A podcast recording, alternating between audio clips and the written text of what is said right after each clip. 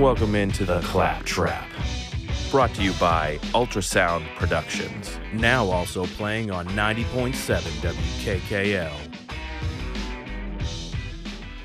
I just can't. It's it's, it's hard. I mean, it's hard to.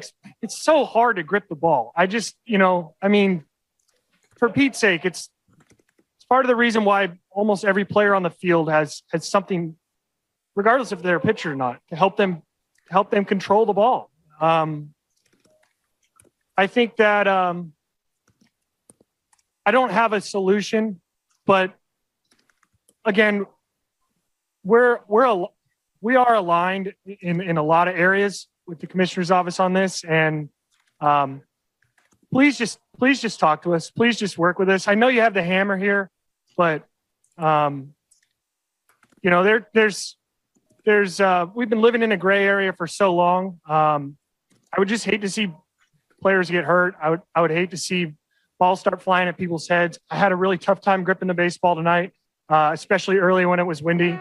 So um, I don't really care to be inflammatory here, Joel. I just uh, so I'm just going to leave it at that. Can we all just agree that Gerrit Cole is probably the one that we don't want talking in these scenarios anymore? I mean, I, I guess I enjoy it a lot because it's I find it very funny, but. This guy just, uh, I, I, he always puts his foot in his mouth, and I think that he's not the only one of the professional starting pitchers right now that is kind of acting like a baby and saying things that just sound so dumb. But, uh, I mean, uh, Gerrit Cole and this whole Spider-Tac issue in baseball is just so fascinating to me that it's going to be my, uh, you know, sticking point for the M L B going forward. I am just very uh, attached to this topic. So we are going to explore that as much as possible uh, because, it, hey, if you're a casual fan of baseball, I think it is making the game interesting again, right? It, it, these scandals are what kind of makes baseball interesting to me. Uh, I enjoyed the steroid era. I've said this before. I don't like it what it did to people's bodies, but I enjoyed the fact that there was crazy home run hitters and uh, you know all these um, you know monsters of the game just just destroying baseballs left and right. And it's starting to seem like maybe that's going to come back in the game of baseball because of the lack of Spider-Tac and or other sticky substances that pitchers can use now. So I, I find it very funny that in those comments as well, uh, Gerrit Cole almost starts threatening towards the end that, hey, you know, it's out of our hands at this point. We can't grip baseballs. We're only professional starting pitchers. We can't grip these baseballs. We're not strong enough to do that. So now I just hope that no baseballs start flying at players' heads. I can barely grip the ball. That sounds pretty bad, Garrett. I, I, I, I mean, um, I, you know, that is just tough. That's a tough thing to say in this whole scenario here when you're trying to prove your point that you need to have these illegal sticky substances. I, I just find it funny. I find it funny, um, you know, that play, he's saying things like every player has something that is being used to help control the ball a little bit more. I'm pretty sure that the only thing they used to have, you know, uh, thirty, forty, fifty years ago in the game of baseball was maybe some pine tar. Uh, or something like that. Now you are using a literal, um, you know, sticking agent that I, I mentioned in the last episode is used by world strongmen to be able to hold up boulders. That's what you're using now. So it's a little bit more intense than just having some pine tar for a little extra stick on your uh, or or whatever you, you end up putting there. So. Um, I, I find it very funny that all of the pitchers are clamoring right now for excuses, and it all just seems like you guys can't handle actually pitching. So it, I, I find that very funny. And and the games are changing now, obviously. Since, since all this Spider-Tac information has come out, pitchers have obviously stopped using all sticky substances as a, in fear of being in trouble. And so now you have all of these games that are scoring like crazy. Last night, for example, eight of the ten M L B games had at least ten runs scored in them. Think about that. That's ridiculous. ten runs at minimum in eight out of the ten M L B games last night. That's wild. So for any of you guys out there who are gamblers, Uh, the over with Spider-Tac being gone is, is starting to look pretty good because these bats are, uh, uh, you know, working now. Uh, for the Red Sox in particular, uh, they just had two back-to-back ten to eight wins over the Atlanta Braves. ten to eight in both games. They scored twenty runs in two games and also gave up sixteen. That's insane. That's crazy. That, that is that is an exciting version of baseball from uh, from a hitting standpoint, uh, and you know it's it's it makes the game more exciting in my opinion. I mean, if you think about it, with the Red Sox, since Spider-Tac has become a thing, right? Other than the the final game of the four game set against the Blue Jays on Monday night, where it was only a two to one game, every single game they've had since dating back to about, I'm, I'm just looking back on their schedule right now, till uh, since June fifth against the Yankees, uh, has had at least, you know, ten runs in, in basically every one of these games, eight to ten runs in every single one of these games. It's ridiculous. So the scoring has exploded. Um You know, pitchers are are upset about it. You got Gerrit Cole there, who's supposed to be one of the best pitchers in the game, now acting as if there's no chance that he'll be able to be a good pitcher if he doesn't have sticky substances, to which I say, were you ever really a good pitcher at all then? You went from being on the Astros, one of the, the biggest cheaters of the last five to ten years, and then you go to the Yankees, and now all of a sudden your Spider-Tac isn't being allowed to, you know, happen anymore, and now You're you're you're you're worried about players' safety. You're worried that you can't grip the ball when it's windy and that you might start throwing at players' heads. You're worried about player safety. Come on, man. That's just not the right thing to say there. That can't be, right? Nobody can agree that that's the right thing to say. You're basically threatening that, you know, and and crying. You're kind of throwing a little bit of a tantrum and being like, if I can't get my way, I'm going to take my ball and go home, or I'm going to start throwing at players' heads or inside on them and injuring people. Is that what you want? Is that what you want me to do? Because that's what I'm going to be forced to do. All right, so we are talking about Spider-Tac in the M L B and how it is ruining every Uh, pitcher's day, basically. Uh, they they are all upset, it seems, and it's coming out of the woodwork. Um, and it's especially affecting the Red Sox pitchers who, uh, you know, it, it looked like they were having the most ridiculous season pitching-wise after everyone and their mother knew that going into this year, the Sox didn't have any starting pitching, really, right? Chris Sale was going to be injured. Um You had E-Rod, who everyone thought was at least serviceable. He turns out to be now not so much. Uh, and and Evaldi, I guess, is your only legitimate pitcher. He was the one in that two to one game against the Blue Jays. He he's the only one who's kind of keeping it together right now. And maybe he is not using as much of the Spider-Tac or whatever it is. But it seemed like he came in with a new pitch this year. Uh, I believe he has a new changeup, and then you know he's been doing solid. But otherwise, you had guys like Nick Pivetta and uh, Garrett Richards and, and, and, you know, these pitchers who you didn't think you were going to get much of anything at all from them. And then they start dominating, right? Nick Pivetta, up until a couple of starts ago, was undefeated on the season. Uh, Garrett Richards was starting to come back into his own of looking like a pitcher that was two years ago, uh, the same pitcher he was two years ago, which was pretty dominant until he got injured.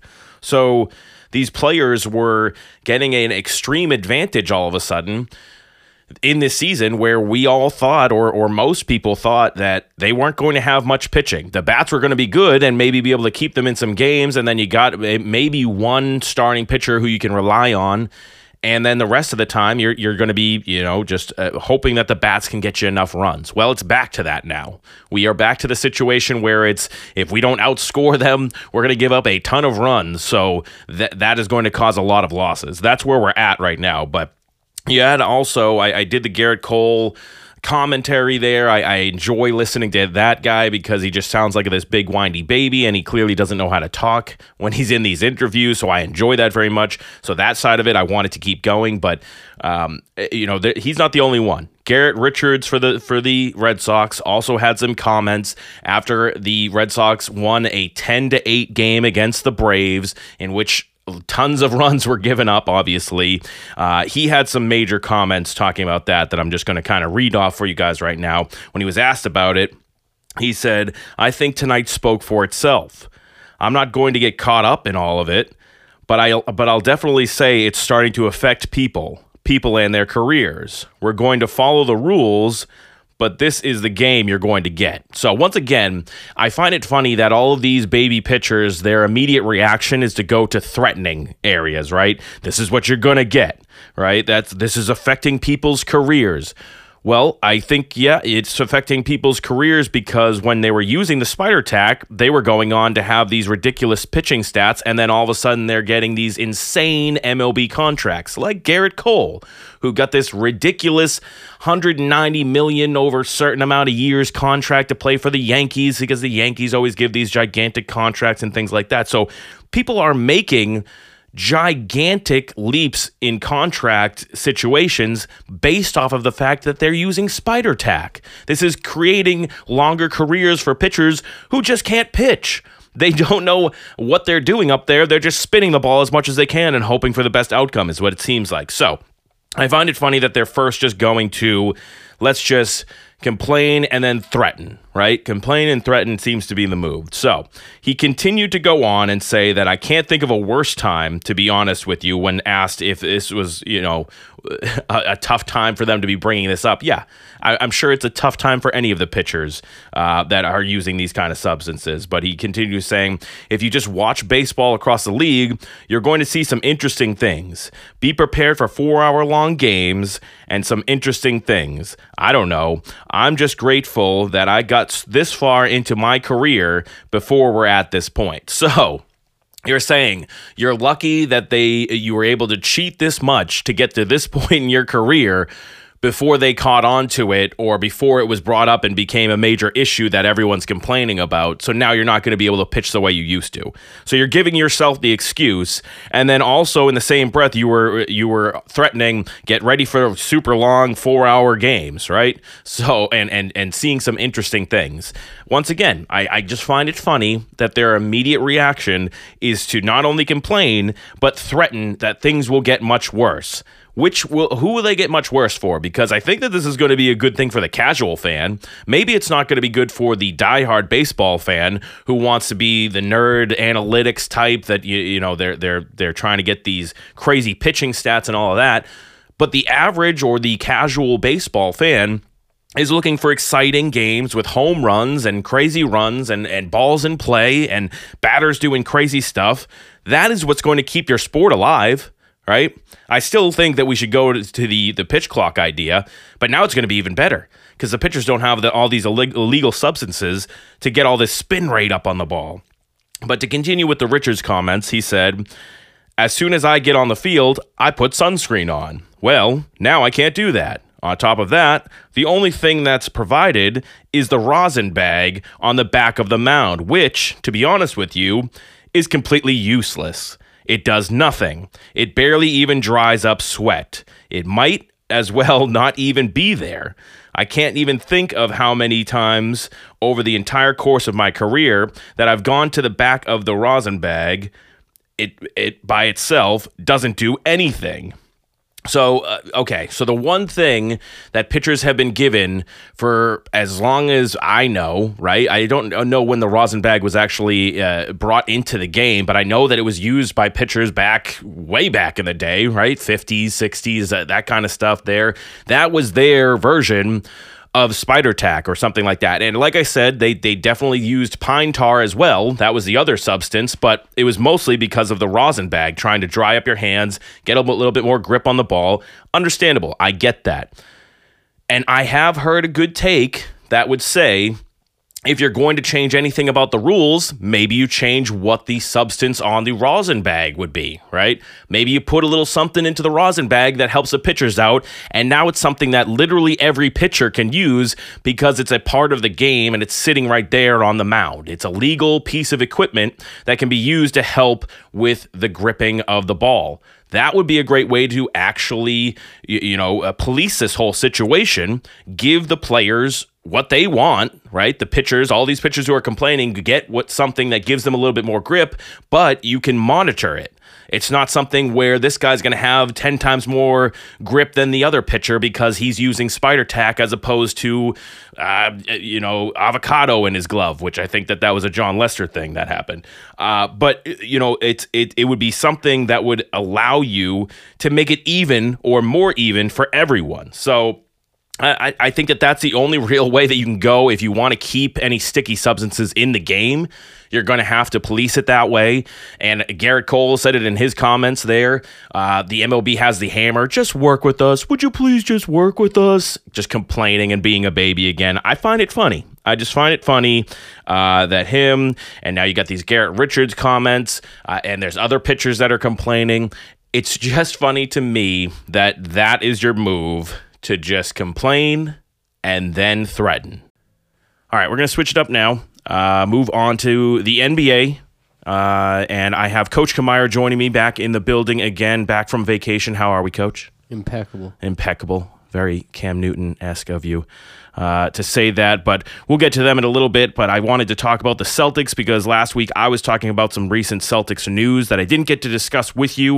Uh, I kind of feel like I already know where you're going to go uh, with everything, but it's the the Kemba Walker, new, Kemba Walker, you know, words are fun, uh, news that he is wanting out of Boston as much as Boston wants him out. So That's that's kind of interesting, right? I, I kind of thought that he was going to be the kind of guy that wanted to stay, but maybe maybe now he's just sick of Boston too. How do you feel about that at this point?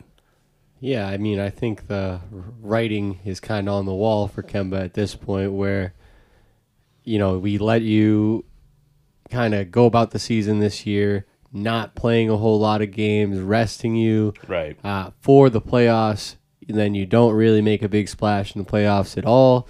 Even with Jaylen Brown out, you know, that's when your role should have expanded. Right. And you that was your be, time to step up and yeah, yeah and be contributing more. Number and then, two. You know, you don't even play in game, uh, you know, four or five. Yeah. It's like very disheartening for all Boston fans. Yeah. So at least the ones that thought that you were going to actually show up when it when it came to crunch time. I was. I yeah. think we were both very skeptical on like, how is he going to actually show up at that point? Yeah, you want to believe that he would, but he didn't. Yeah, that was like my thing. It was just like, all right, like if you're going to do it, man, you got to do it now. Like, right. You know, and he just, you know, he didn't do it. So he didn't do it. Um, for me, it's like, okay, like where do we go from here? Like, is there really a market for Kemba Walker anywhere in the league? Mm-hmm. Uh, I don't know about that. And it's like, would we be better suited moving Kemba Walker to, uh, you know, a lesser role? You know, where maybe he's not a starter. Mm-hmm. He's, uh, you know, a six-man, like, bench player to provide a spark of the bench. He can play limited minutes. You don't have to rely on him being on the court as much.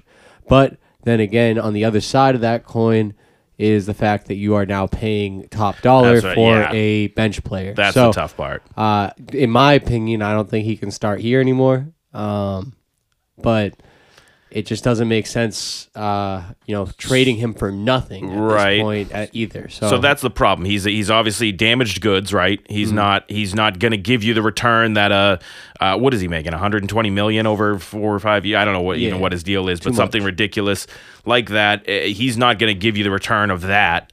So you're going to have to get pennies on the dollar for him.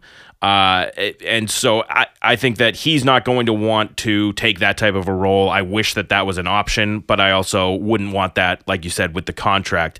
The one take that I have heard about this that I think is good news for him coming out and saying he wants a breakup too, or having the reports be that way, is it's not as much, or or it's easier for him to convince another team that he wants to be good, he's going to be healthy, he's ready to go have a new opportunity, rather than the Celtics are just trying to, you know, dump this asset that is no longer what they thought it was, and he, he might want to still stay with the Celtics, but they're just getting rid of him anyways because they can see the writing on the wall kind of thing.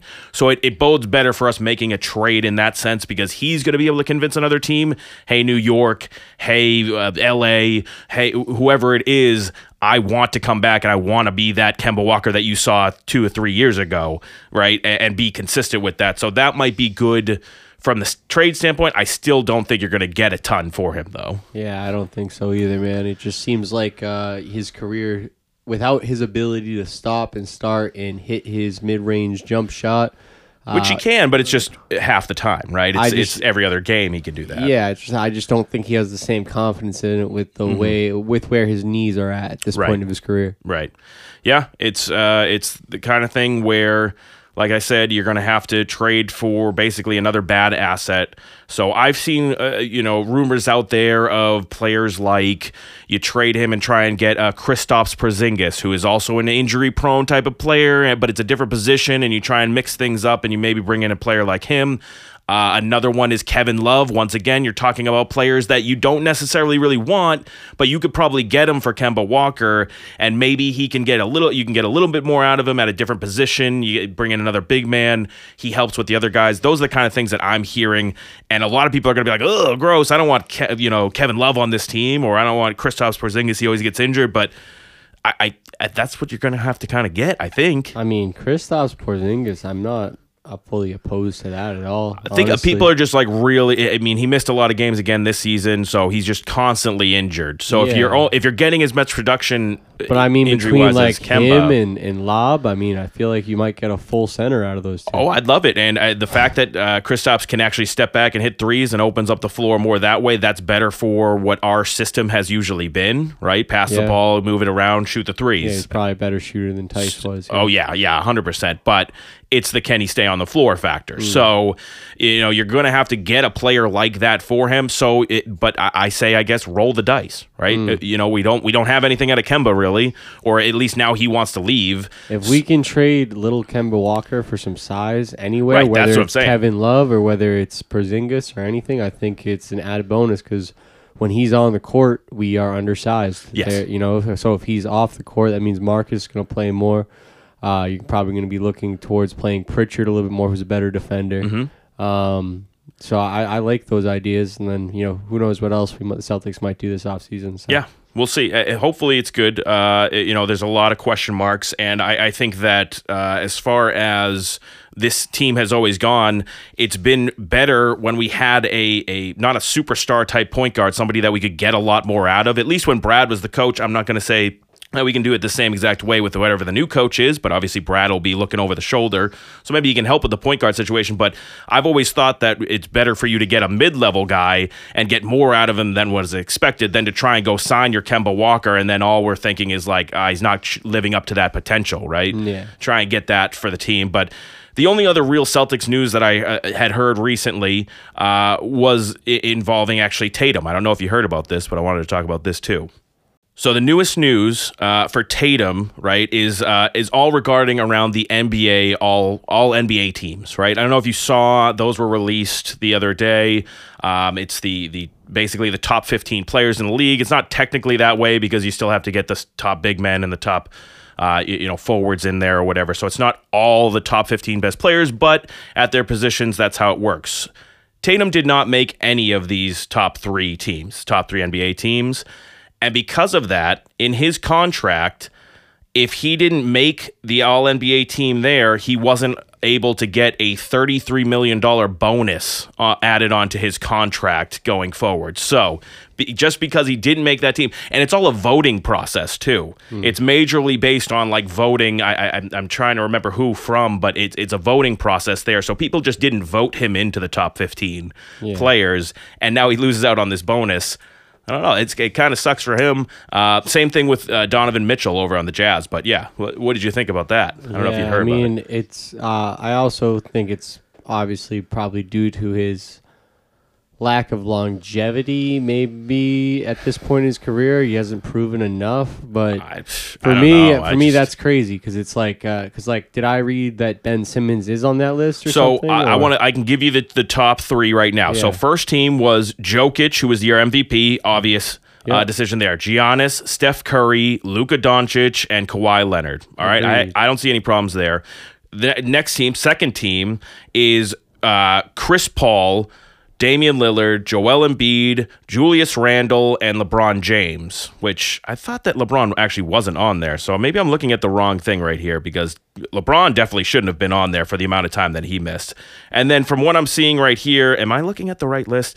It's uh, the third team is Kyrie Irving, Brad, Bradley Beal, Rudy Gobert, who was the Defensive Player of the Year, Jimmy Butler, and Paul George was your last ones there. Mm-hmm. So... Um, to me, if I'm looking at the right list here, which I need to, this is from Shams. I mean, so I'll, I'll even show what I'm looking at to, to coach right now.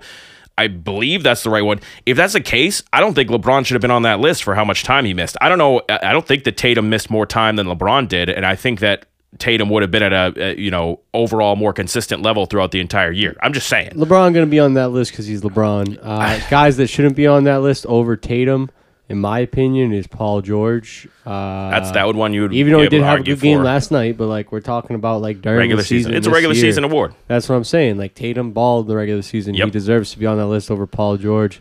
I would even I would even make the case that he deserves it more than Jimmy Butler in this case. So yeah. Jimmy Butler was a triple double machine this year, though. Yeah, I don't know if I. Yeah, I, I just mean, think that was... Kyrie. I mean, uh, I mean Kyrie obviously deserves it, and yeah. then it's uh, Bradley Beal. one hundred percent deserves yep, it, but I feel one. like I put Bradley Beal and Tatum in the same category. I feel right. like as far from like a, a scorer's perspective, like his ability to... Uh, yeah, I think it's still just stats, though, at the end of the day, as much as... But it is a voting, so I mean, at the end, yeah, you might be like right, so it's I, it's a so voting what, thing. So that's what I'm saying, statistically, like I just don't understand how, right. you know, I've I mean, maybe maybe I, I haven't looked at the stats enough, but, you know, Paul George versus uh, Jason right. Tatum is like, you know. I guess I'd have to look into that a little bit better, but I feel as though Paul George was another one. I, I don't know. Something about the amount of games played should have to enter your mind when you're guess, when you're voting for these things, and I get it. LeBron should always be there. I still say he's the best player in the league. But this year was the first year where he took a very extended period of time off in a season where there are less games than normal. And he's still going to make this. I just don't think that that should be the case there. This should be the year of any years that he could miss in all teams. It's the year that he actually was injured for once. I don't think that that's a big thing against or or anything against LeBron, but I think that Tatum was more consistently there for you over the entire year and, and played more as far as I remember. I, I guess maybe I'm not, if I'm not seeing the right stats, I'm not seeing the right stats, but it is what it is. All right, I have to admit that the conversation with Coach Kamier was recorded from yesterday, so there has been some breaking news that has happened today, and so I obviously have to get into that. Uh, I'm going to get back to the conversation with Coach Kamier, and we're going to talk about the Patriots next, but I first have to insert the fact that since we spoke yesterday, and I really wish this news had broke yesterday because it would have been nice to talk about this with Coach Kamier, but the Celtics have traded Kemba Walker to the Oklahoma City Thunder for Al Horford, Moses Brown, and a twenty twenty-three second-round pick. Now, uh, the Celtics also gave up a first-round pick, which is the sixteenth overall pick in the twenty twenty-one draft, and a twenty twenty-five second-round draft pick, which who the heck cares about that? But so basically, you're trading Kemba and a first-round pick for Al Horford, Moses Brown, and a and a second-round pick. So, I, I mean, we were talking about it. Uh, you know, Coach Kamier and I were talking about it. We didn't mention Al Horford's name. I was hopeful that that wasn't going to be the piece that they were going after, and I'll explain why. Uh, and, and if you've if you've known me, uh, especially back when Al Horford was on the Celtics, I was the one of the major uh, Horford defenders. Um, Uh, you know, I was the guy who was saying that, you know, the stat sheet doesn't matter.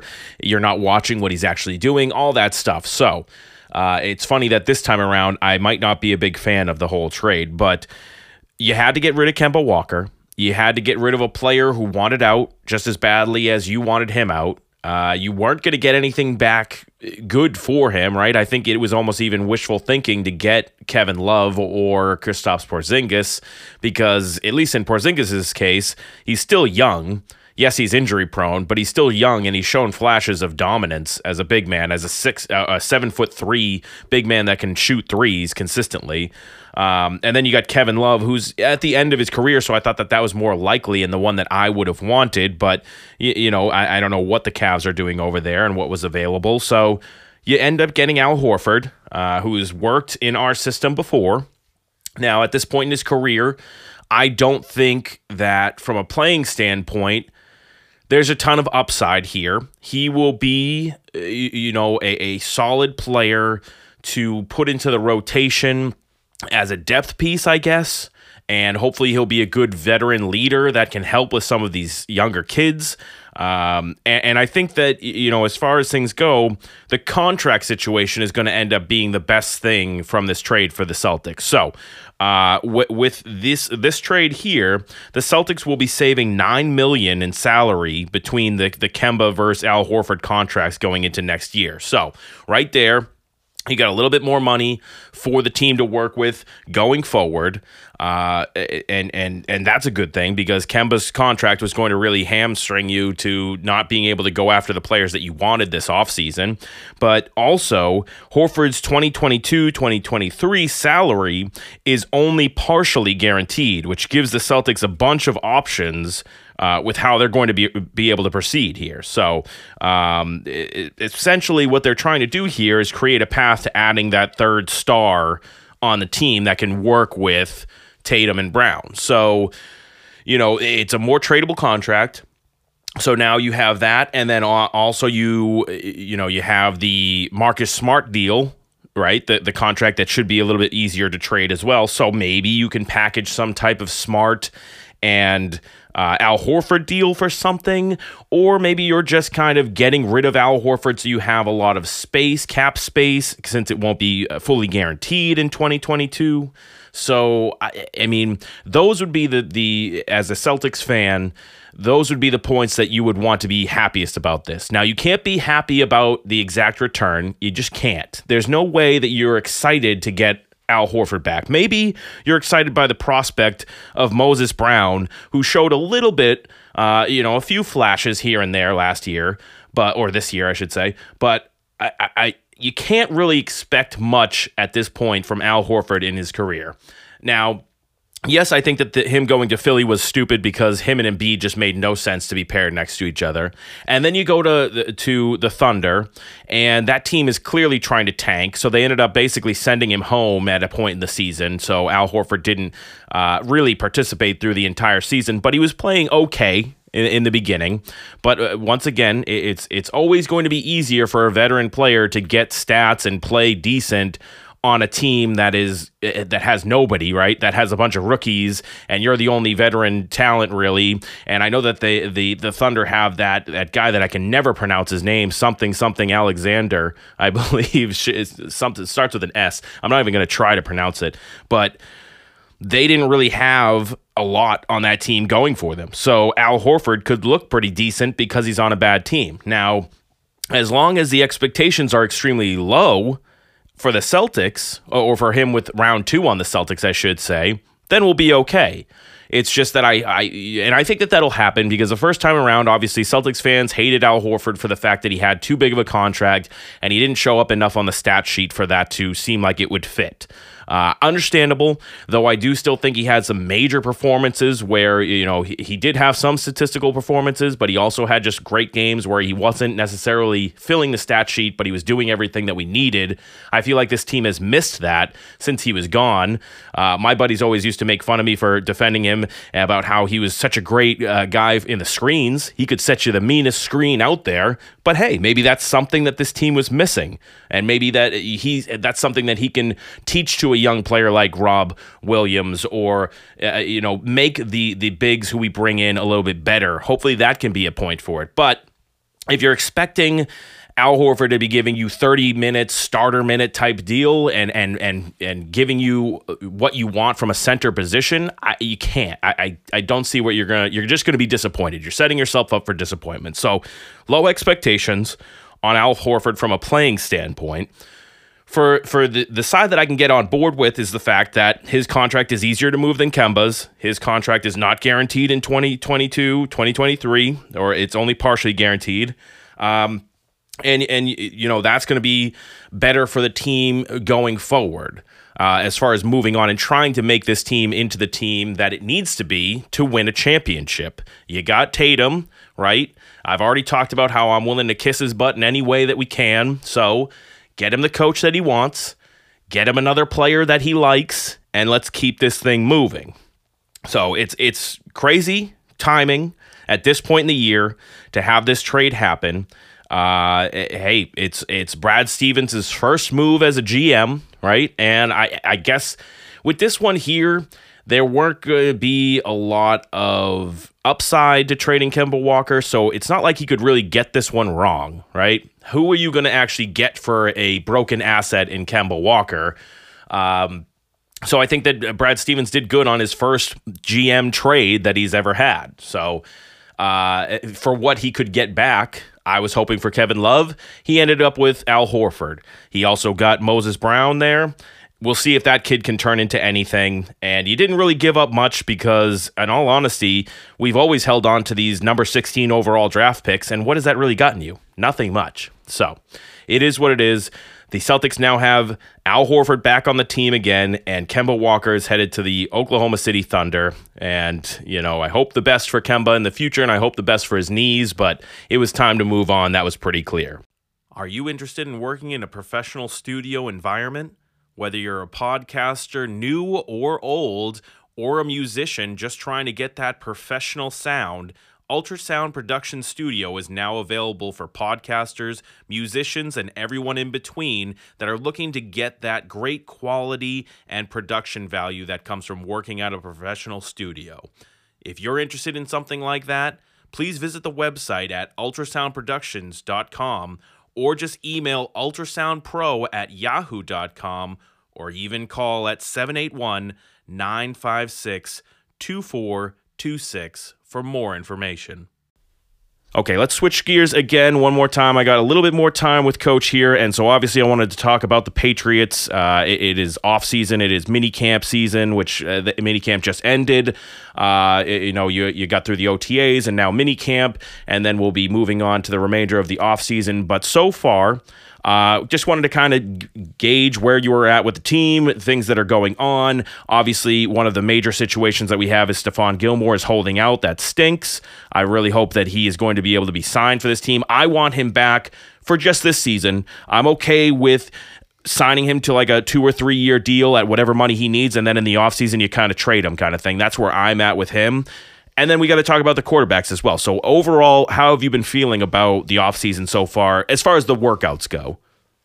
Um, I think it's uh, showed a lot of promise. I think it looks like our defense is going to be our strong point, which we kind of predicted. As it should. Um, and it looks like Cam is playing much better. Um, Cam understands the offense. He had a great day more. yesterday. Uh, yeah, he had a tough day in the rain. Everybody's giving him uh, some crap for and everything like that. Which but I want to get to that in a second, but is, you continue. Is what it is. Um, I, from a uh, perspective looking at like Mac Jones early on, it looks like, you know, he definitely is doing the right things. He's getting there early. He's, you know, making, uh, you know, the effort to, you know, compete for that starting job. Yeah. But and, and they're giving him the uh, uh, that was another thing that I talked about last week, but continue. I, we'll get into all that. Yeah, so. But I just don't uh, know if we should be rushing that narrative along, like, uh, you know, trying to make it seem like Mac's doing a lot better oh, yeah. than Cam and all that that I've Everybody's been seeing over the it, past though. week. It's just uh, I think we just let let the kid grow, let the kid develop, and he can really be something special in like a year. Like I'm planning. I agree. But, I agree with all uh, that. I don't want I don't want this whole thing to turn into like, oh, Cam throws one bad pass in practice, and now everybody wants to get his rid head. of him. Like, come on now. And there are going to be those fans, no matter what, that because he was a first round pick, he, they want him in immediately. And those fans, I would say, don't know that much because, it, in all honesty, especially with this system, you need to be able to grow into it. And yes, Belichick is giving him as much opportunity. opportunities right now as you would want him to give. But like I said in the last episode that you weren't here for, Mac Jones was getting second, uh, the second reps, right? Stidham, this was when um, Cam Newton was out, and Stidham was getting the technical first reps, but Mac Jones was getting the second reps against the first team, right? Mm. So the, the entire time, for the media, it looked like Stidham was getting the first reps, but he was going against the twos. Yeah, that's and, how it works usually. Yeah, but... but Um, so, I, but what I'm saying from that is, I, they're they're kind of trying to push Mac Jones against that tougher defense right now, right? Big time. To give him as much, you know, as possible as he can handle. Like I said, like let the kid develop. Right. So, like that's usually what like any, any football team that I've ever been a part of, whether playing or coaching, that's usually what you do. The ones going against the twos, and then the twos on offense go against the ones on defense. Mm-hmm. So, um, you know, it, and it gives you a chance to obviously, if you're a two and you're balling out against the starters, now coaches can be like, oh, look what he's doing with the second strings. Yep. You know what I mean? Or uh, vice versa, if you're the dude that is currently in the first string position and then, you know, you're going up against the twos and you're not doing so hot, then you can be like, oh, he's not even doing well against the twos. You know what I mean? Yeah, right, right, so, right. He's got to uh, pick it up or, exactly. or make so a change. So I think for Mac as a young player to go up against the best of the best is, is really good for him to learn, because that, that's the only way to learn is like be throw him in the fire and mm-hmm. everything, and kind of learn against you know, a top tier defense. Wet. Yeah, exactly. That's what we want. So I think uh, you know moving forward that he's going to be able to do that all season. He's going to be able to you know run up against our first team as he you know, replicates what other yeah. teams are doing, as well as like learning the facets of the Patriots offense. That's the big part. While sitting behind Cam Newton. Learn the book. We all know that Cam is going to make mistakes this year. Cam's not like a perfect quarterback. He's not, pre- not no, no, no one is, you know, maybe Tom Brady, but that's for another story. Yeah. But, uh, for, for this year, I think it's, it's great. You let the kid sit back, figure out everything that Cam Newton does though incorrectly and everything, and mm-hmm. then you know you from there you can really utilize all that information that you're gaining, and then be able to you know ball out the next year when you're going to be the presumed starter. Plus, you know? There's something to be said about the the the want that you create for Mac Jones to be the guy, right? The more he wants more effort to prove, to keep proving that he can be the guy, and the more he has to go over Cam Newton to do it, the better I think it's going to be for his learning process, his mm-hmm. learning curve, because he's going to want to soak up as much as he can. I saw uh, tweets about the fact that he was the first one out at practice the other day. Uh, he was he had beat everyone out there by ten minutes, and that's what you want to see out of your rookie quarterback that's going to be taking over for the future there. I just want him to stay hungry, right? So yeah. if he doesn't play in the first year, he's going to continue to be hungry. Yeah. If he goes in and gets destroyed week four by Tom Brady and the Buccaneers, yeah, you don't want him you to know, do that. Like, what like, are we doing? Like, we're not, we, like, that's just going to destroy the kid's confidence I just, early on. There's no point in doing that to me. You watch, you, we've watched bad teams do this with good quarterbacks. You just throw them in college. There and they you get destroyed. Throw them in there. Yeah. They get destroyed. And, and three years later, they're on another team as a backup. You never hear about them. Yeah. yeah. So, so it's, we can't it's, have that happen with Mac Jones. We need to nurture this kid. Exactly. Spoon feed him. That's everything. Fine by me. And then, you know, next year, tw- season twenty twenty-two, mm-hmm. he'll go out there and he'll do some special things, I right. think. But I agree. Um, I agree. I think this year we just, you know, see, Red shirt what, we, see what we have. Yeah. Red shirt him. Um, but I did want to just uh, lastly talk about real quickly the, the whole uh, dumping on Cam Newton thing. It really pissed me off earlier this week, which, and, and by the way, I always have to preface this by saying, because I always feel like I'm coming to the aid or or, or defending, backing up Cam Newton, but I never wanted him in the beginning, right? I you know. I, I never wanted the guy, but I'm you know. still going to, to back him here, because what happened was he comes out after being out for having a bone bruise in between his, his index and thumb on his throwing hand, and he wasn't able to get throws off.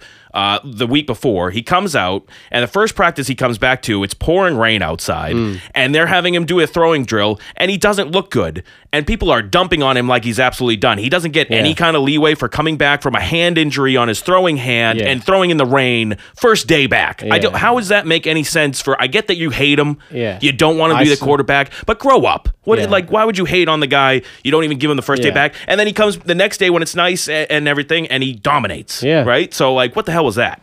Yeah, it's, it's just a little ridiculous, because obviously if it's pouring rain out and you're coming back from a hand injury, it's extremely extremely hard to throw the How, ball. Like, uh, what do you expect? But regardless of that, like making excuses for guys and everything, we're looking, everybody's basing their information off of a couple clips uh, that you saw right. from a practice. True. You know what I mean? On a, a you know, no defender, just yeah, like you know, right. just throwing the ball in the corner of the end zone type drill, and we're just getting back into it, and we're getting exactly yeah, like on air, like yeah. it means nothing. Nothing, nothing. It literally at all. means anything. So I take more into consideration what they do when they're in seven on seven, or what they're doing when they're in eleven on eleven right. drills, like this, which is, he just dominated. Yeah, like that's and then that actually means something, because like we uh, we know the Patriots have a very good defense this year. There you go. And if Cam's able to do that against you know a, a solidified defense, then we know we're making he's, he's making he's already made strides from where he was started. last year. You right. know, and and I think Belichick has been the one to point that out. I think even this time last year, was he even signed yet? He wasn't I, even signed. I don't he even think... sign him till like July last year. I think so. So he didn't, and then they didn't even really get an off season. So. He's obviously way ahead of where he was last year, because he's actually been on this team the whole time. But to to to destroy him for that practice in the rain, and then when the good practice comes up, they don't say anything about don't that. Anything. And then they also don't say anything about the fact that Mac Jones kind of stunk. Mm. He went eleven for twenty and threw a couple interceptions in that yeah. practice. Where was that? Where was the, like, uh, I didn't hear any, well, yeah. maybe Mac Jones isn't the answer, guys, because yeah. that's... It's just people w- trying to, people in the media trying to push, like, certain na- uh, narratives, yeah. like, oh... Like Cam's doing awful. Mac's competing for the starting job this year. Like, just trying to do that for no reason. Yeah, though. You're just There's trying no... to get you. It's just clickbait, honestly. So yeah. it's like, and maybe you know. It got me riled up. So maybe you got what you wanted. Exactly. And so that's fine. But it's still, I still just find it ridiculous, and I'm always going to point it out. That's how I feel. But I know you got to get going. So, uh, Coach, we will talk to you again next week, and we'll get into more of this stuff. Thank you. All right. So we have one last topic to go over, uh, and it's it's in the hockey world. I figured I'd finish everything up with uh, the Tuukka Rask situation and things that I continue to see on social media and people defending and talking about how it's ridiculous, how people want to move on from Tuukka Rask. I just want to talk about it again. I've talked about it a lot of times, but I want to talk about it again uh, because there's this continued narrative from the Tuukka fans or stans or whatever you want to call them that there's no point in getting rid of Tuukka Rask because look at how great he's been and how he's a top five goaltender in the league and, uh, you know, he's consistently great in the regular season and how are you going to give up, like, the grass isn't greener on the other side always and all these types of things. Basically, just talking about how it's ridiculous that any fan is even wanting or thinking about getting rid of Tuukka Rask because of how good he has been. And to that, I, I think you're just not getting the point of my argument. Now, there are certainly a lot of haters out there that just want to get rid of him, and they don't really have any good backing for why they want to get rid of him. But uh, my argument, I believe, is one that has a little bit of logic behind it. And, and I think it's something that even the biggest Tuukka fans can hopefully at least understand. If you can't, then you're just too blind and and uh, you, you don't care what anyone thinks. You think that everyone who doesn't want Tuukka around is just wrong. So I'm always just trying to have a conversation about it, have a debate, whatever you want to say. But there's got to be two sides to the coin, right? So you got to be at least able to think about it.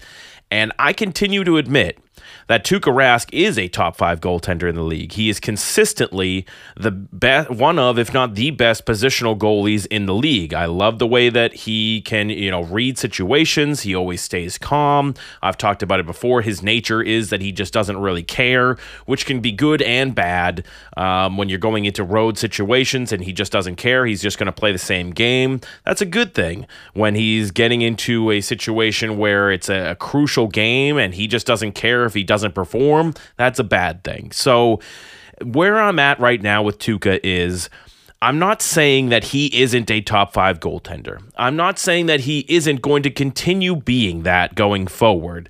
All I'm saying is at what point do we just try to switch things up, right? I'm sorry, but the goaltender position is one specific position that you can't just uh, continue to uh, allow it to be the same, I think. With the forward situation, and, and this is one of the things that the Tuukka Rask fans always say, well, why do you always have to attack Tuukka? Why can't you just get more pieces around him? Well, the thing is, I think that they've tried to do that, right? They've tried to switch up the forward lines, and no, they're not going to ever get rid of Bergeron or Marchand or Pasternak, so that would be ridiculous. But and and yes, they have moments where they don't show up as well, but you're talking about uh, uh, other positions on the team that they're trying to mix up the second lines of forwards, third lines, fourth lines of forwards. You're trying to mix up the D pairings. You got rid of Chara. You're trying all these different things where you're moving personnel, but Tuukka can't be touched, right? It, it's never Tuukka that needs to be switched up. It's, it's everyone else is what they always are saying. And all I'm saying to that is, how many years do we keep doing the same thing over and over and expecting a different result? He's already proven to us what he can be, which is a top five goaltender, especially through the regular season, and a guy who can bring you pretty much to that peak of the mountaintop. And then, unfortunately, I'm sorry, Tuukka fans, but you have to understand that he continues to, you know, mess up in these gigantic moments. He either doesn't show up, or he leaves, or he lets in a few cheap goals, and then all of a sudden it's still not his fault because they needed more offense or something like that. But don't you see the point that I'm trying to make, that at the end of the day, you gotta eventually switch something up, right? We've tried switching up the forwards. We've tried switching up the defense. The only thing we haven't tried to switch up is the goalie. And the other factor is Tuukka's contract has always taken up a big portion of what the cap space is. Do you not think that if instead of Tuukka making eight or nine million dollars, if he was even just making, you know, five million dollars, you'd have a little bit more money to put some more players around him? So, I, I mean, I guess if Tuukka's willing to come back on a, an extremely low contract because he doesn't want to play anywhere else, but he does want to play, and I've heard even crazy people on the radio saying, like, what if he wants to come back for three million dollars a year? Of course, I would love to have a top five goaltender in the league for three million dollars a year, but I just don't see that happening. If he is willing to take a gigantic hometown pay cut, I guess you run it back because then you can use that money to go get other players for defensive and offensive purposes. But at the end of the day, I think that the real change just needs to be a moving on to try and see what you have in other goaltenders. I'm sorry that that's what it's coming to, but he's had enough opportunities to get the job done with different players in front of him, def- different defensive pairings, different offensive pairings. It- it- it's just something that needs to change. I get it. You don't want to see him leave. It's okay. Things do change eventually. You got to try something new if you want to win the Stanley Cup. I, I, that's just how I feel. You can't just look at Tuukka and his performances and just say that there's nothing wrong with him, because a lot of the Tuukka fans say that. I will say that the other side of the coin is there's a lot of haters that give him too much grief when they don't or they shouldn't do that. I'm trying to be objective here. All I'm saying is eventually, when you've tried everything else, you gotta try and switch up the goaltender here. Okay, so just a little bit more complaining about this whole Tuukka Rask situation before I let you guys go and you move on to the rest of your day. Uh, I I just think as though with when it comes to the Tuukka Rask situation, in in in, in all honesty, Uh, it's a lose-lose in a lot of scenarios, right? Because as as a Bruins fan, either you're losing out on a top five goaltender that's going to get you at least to the playoffs but can't get the job done, or you're going to go with a rookie guy who, let's be honest, there could be major question marks. And this is another thing that Tuukka fans keep bringing up is like, this Swayman kid has only played about ten games. Yes, he's looked good. But how can you trust in that? You you trust in Tuukka to at least get you that consistent uh, playoff run or or to the playoffs every single year with this team. He's going to win you games throughout the year. But at the end of the day, what does that get you if he's going to still mess up at the end? I, I, I just – there's – I'm continuing to repeat myself here. I get that. But for the people who are just backing Tuukka no matter what, do you actually care about winning a championship, or do you just want to be able to argue for Tuukka? Because if, if those are two different types of people, then I just don't want to listen to the people who just want Tuukka to be the goalie and continue to get good stats because they're enjoying that, because they just like fighting for Tuukka. I get that. When we're doing sports debates, sometimes you just get married to a take and you have to keep fighting for it. I've been there many a times.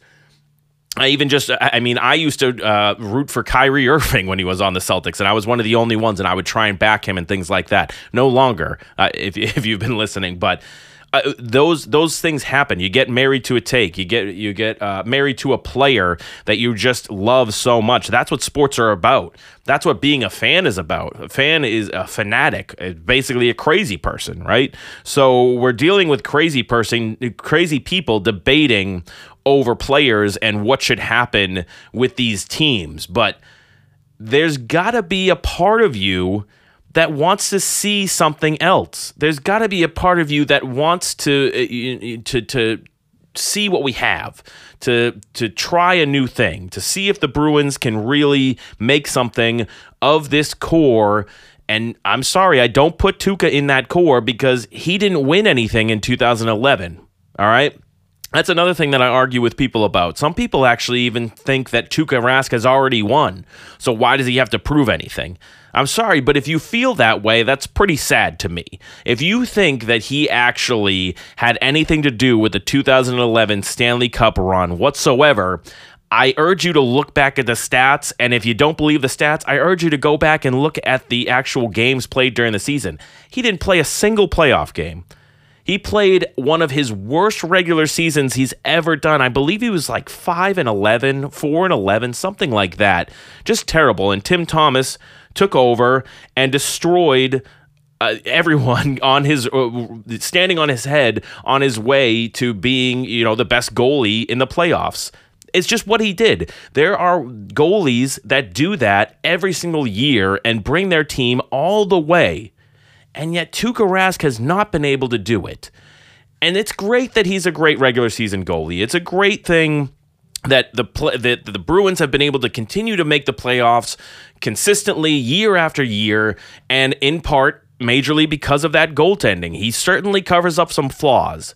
But do you not think that there's any other goalie that can do something like that for a team? Do you not look around the league and see these young goaltenders that are making less than a million dollars for their team, bringing, standing on their head, playing out of their minds, and, and bringing them to a Stanley Cup championship? You literally just saw it a couple of years ago in Jordan Binnington, Binnington, Binnington, Binnington, whatever his name was, who was a rookie at the time, comes in and outplays Tuukka Rask in a Stanley Cup and basically wins them that Stanley Cup. It just happened. I, there's nothing you can argue about that. It happened.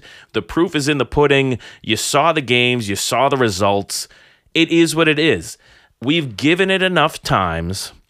We've given it enough chances for Tuukka to prove that he can be the guy that'll get you and bring you all the way. And I think that the the the run in two thousand eighteen was the last chance that he really had to to show you, right?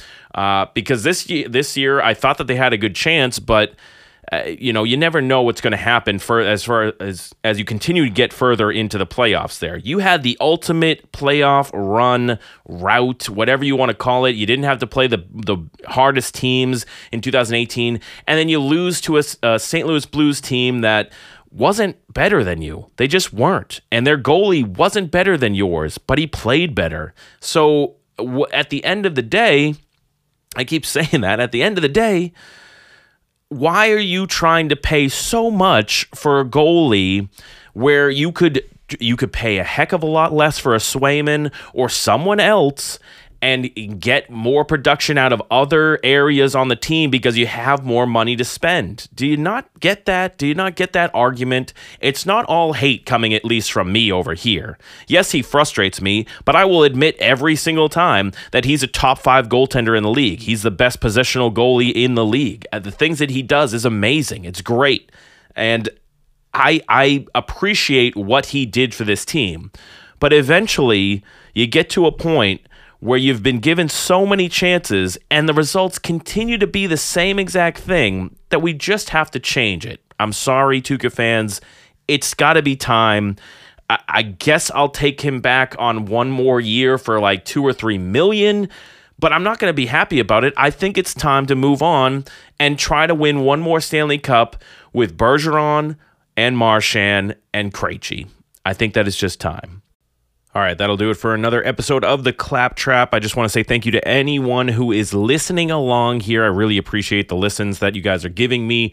Uh, this is going to be up everywhere podcasts are available: Spotify, Apple Podcasts, Google Podcasts, whatever you can find. Just search The Claptrap. You'll be able to download it. Also, if you could search The Claptrap online to find my website as well, uh, you can find any of the episodes and things going on there. You can also find me on Instagram and Twitter at The Claptrap.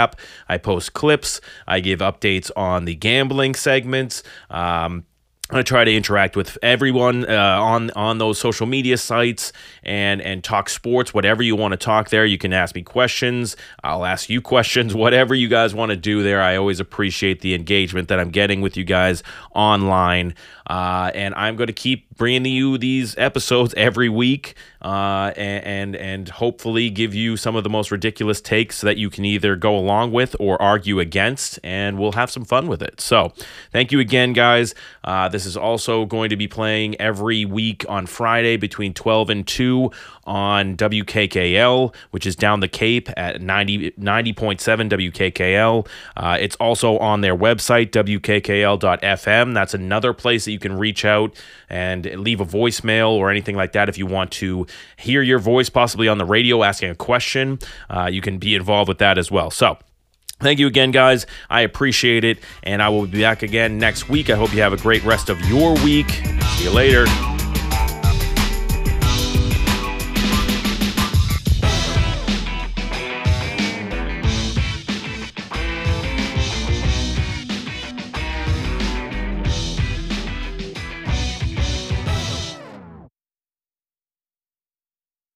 Now it's time to win you some money with a couple minutes of gambling talk.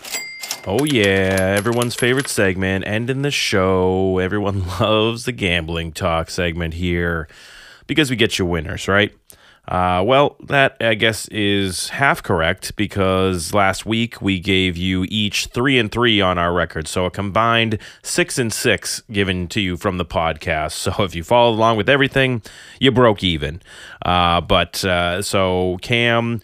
You know, he was pretty good on his baseball picks, went two and one, but then he went one and two on the N B A picks. I as well, after talking so much crap about how good I had been doing in N B A, went one and two on my N B A picks.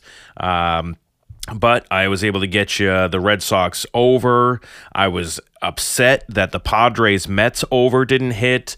Uh, that was the DeGrom one, and they did score five runs. They needed one more. I had the over five and a half there, so that was brutal. I was really hoping that they were going to get that one. It looked like they were in a couple of situations, but ended up with five. That that was a tough beat, uh, but I did give you the Islanders Lightning over five and a half. They scored a million goals in that game, so that was pretty good right there. So we're going to try and keep it going into this next week right here.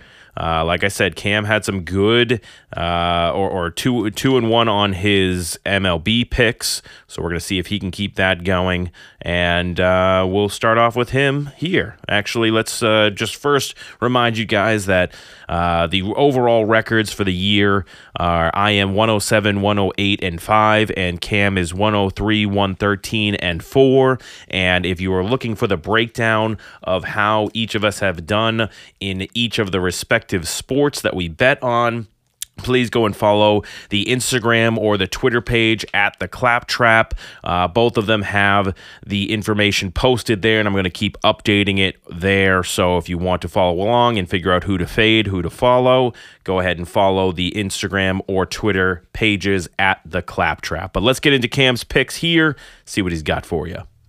Yeah, Cam's best bets of the week, only giving you winners all the time. It's Cam doing the damn thing. All right, here we go.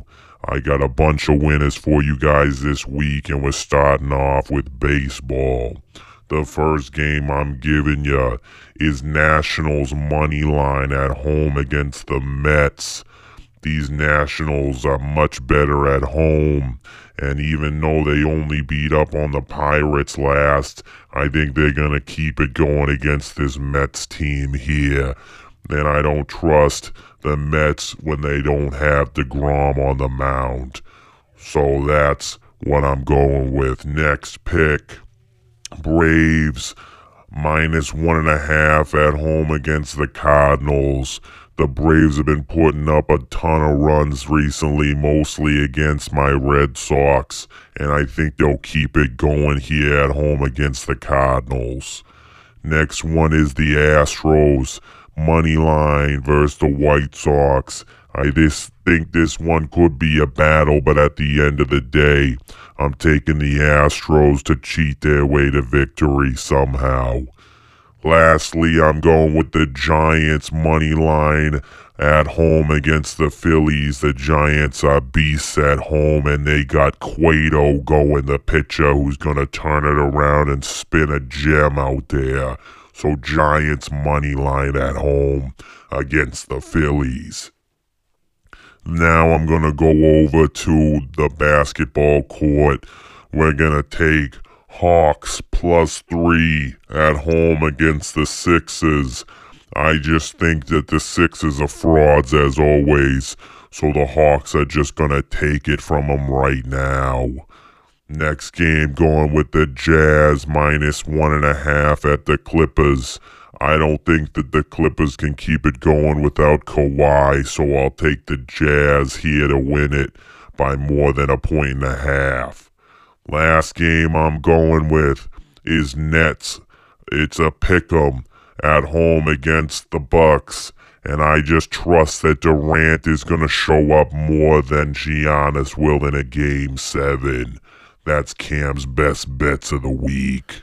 All right, you heard him. Those are Cam's bets. He's got seven big picks for you, four baseball, three N B A picks, uh, and some strong reasoning behind those picks too. So we're going to find out what happens with those picks. And once again, I'm going to keep plugging it. The social media pages at The Claptrap have all of the information about all of our picks that we've done throughout the whole year, what we're good at, what we're bad at. So go follow along if you want to know that information. But let's move on to my picks now. And I am going to actually start reverse order as of Cam here, starting off with the N B A. I am going with the seventy-sixers Hawks game. I am taking under two twenty-one and a half in this game. I do think that the Sixers will end up winning this game and forcing a game seven, to be honest with you. But I think if they're going to do that, they're going to have to do it defensively. You also just think that, uh, you know, it, the only way that they can stop the Hawks is to hold, uh, slow down Trae Young. If they can find a way to do that, that I feel like they'll be able to keep it under two twenty-one and a half as well. So under two twenty-one and a half in the Sixers Hawks game. Next pick I'm going with is the Jazz Clippers under two twenty in that one. There is no Kawhi Leonard, uh, and I think that this uh, this series here mostly has gone with the overs throughout. There was only one game that was hit, that hit an under in this one, and it was extremely close. So the majority of the games have gone over easily. I think this is going to be the one that goes under, uh, as you got to play those odds there. Last game I am going with in the N B A is the Nets-Bucks game. I'm taking the over two fifteen points. This This kind of goes against my usual logic that in a game seven, they, the players will be playing tight. I think in this one here, two fifteen is low enough that they'll be able to score more. They didn't score a ton of points last game. I think that you're going to get a big performance out of Durant. I think that Harden will actually be a little bit better scoring-wise in this one. So I'm going to take over two fifteen. I wouldn't be shocked if this one went to overtime. So I'm taking over two fifteen in the Nets-Bucks game. Let's move on to the baseball diamond. Uh, the first one that I'm going to pick is going to be the Red Sox-Royals over. I can't find one right now, though. I'm assuming it's because of how bad they've been playing recently. I wouldn't be surprised if this is upwards of uh, an over-under of like ten and a half, eleven runs. I'm still going to take the over on this one here. Um, so taking the over if you can find it on the Red Sox Royals game here. If it's not, if you can't find it tonight, if it pops up tomorrow, I'd probably take that one too. I'd take it all weekend. Uh, I, I just think that this is the time to hit these overs, and you're going to see that as these next picks come out here in baseball. Like I had mentioned earlier in the segment, um, when I was talking about Spider-Tac and everything like that, Eight out of the ten games in the M L B last night went over. So I'm I'm going to be big on the overs here. The next game I'm going with is Tigers-Angels over nine runs. That's another one, two bad teams with bad pitching that I think is just going to go over here uh, in this one. So I'm taking over nine runs there. Phillies-Giants, that was one of the cam- games that Cam picked. He he thinks it's going to be a solid pitching matchup. I think it's not going to be. Uh, that Cueto guy kind of stinks. Uh, he, he used to be okay, but Phillies Giants, I'm taking the over eight and a half runs. And then the last one I'm going with is Rays Mariners over seven and a half runs. That one seems really low there. You got a couple of pitchers with high E R As going, and I think that they're going to be able to score some runs here. So the Spider-Tac era is over, uh, at least for the next couple of weeks here. I think we got to take advantage of it, people. A lot of overs for me in these uh, games here, four overs to be, in fact, uh, in, to be correct uh, with the baseball picks here. So let's get after it and, and get those overs, get some runs in these games here.